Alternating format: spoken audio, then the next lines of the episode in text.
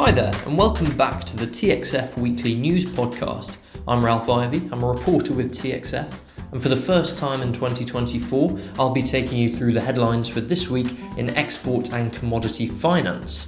Now, jumping right into the first news round of the year, Turkish Airlines has closed two ECA backed loans as part of one multi lease agreement to finance the procurement of aircraft.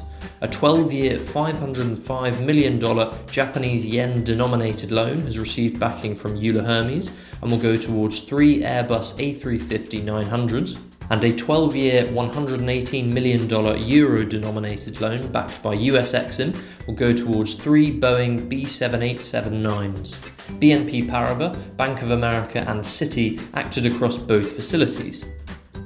Turk Exim Bank has become the first non African sovereign shareholder in the Africa Finance Corporation after taking out an equity subscription. As part of the country's Africa Partnership Policy, the Exim Bank will look to lead on transformative infrastructure projects across the continent and advocating for Pan Africanism and sustainable growth. Pattern Energy Group has closed an $11 billion non recourse project financing deal for the SunZia transmission and wind projects in New Mexico. Construction will deliver a 550 mile transmission line with 3 gigawatts of capacity and support development at the 3.5 gigawatt wind facility. The financing is comprised of $8.47 billion in term loan facilities and a $2.25 billion tax equity term loan. The Taiwanese government has given its approval for a financial restructuring at the Yunlin offshore wind farm. The deal was first announced in August 2023, revealing that the financial consortium has remained unchanged since the initial financial close.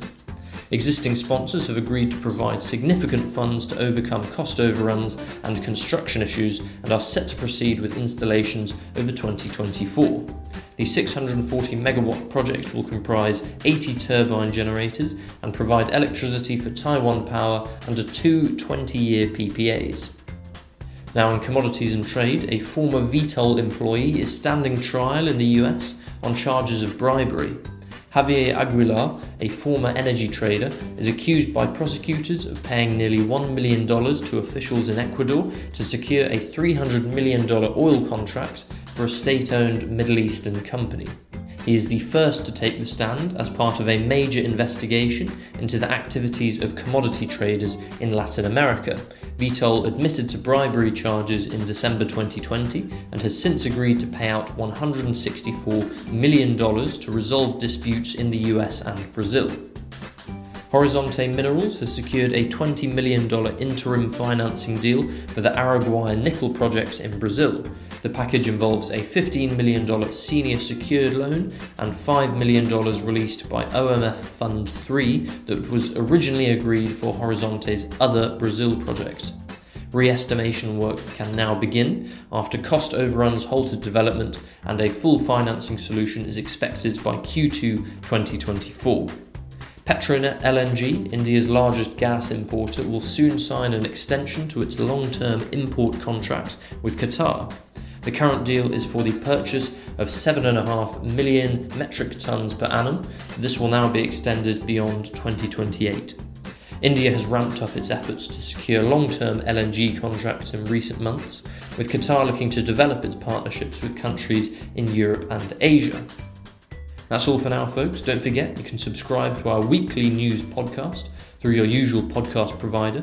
You can find us on Twitter, Facebook, and Instagram using the handle at TXF Media. Thank you very much for listening, and I hope you've had a very happy new year.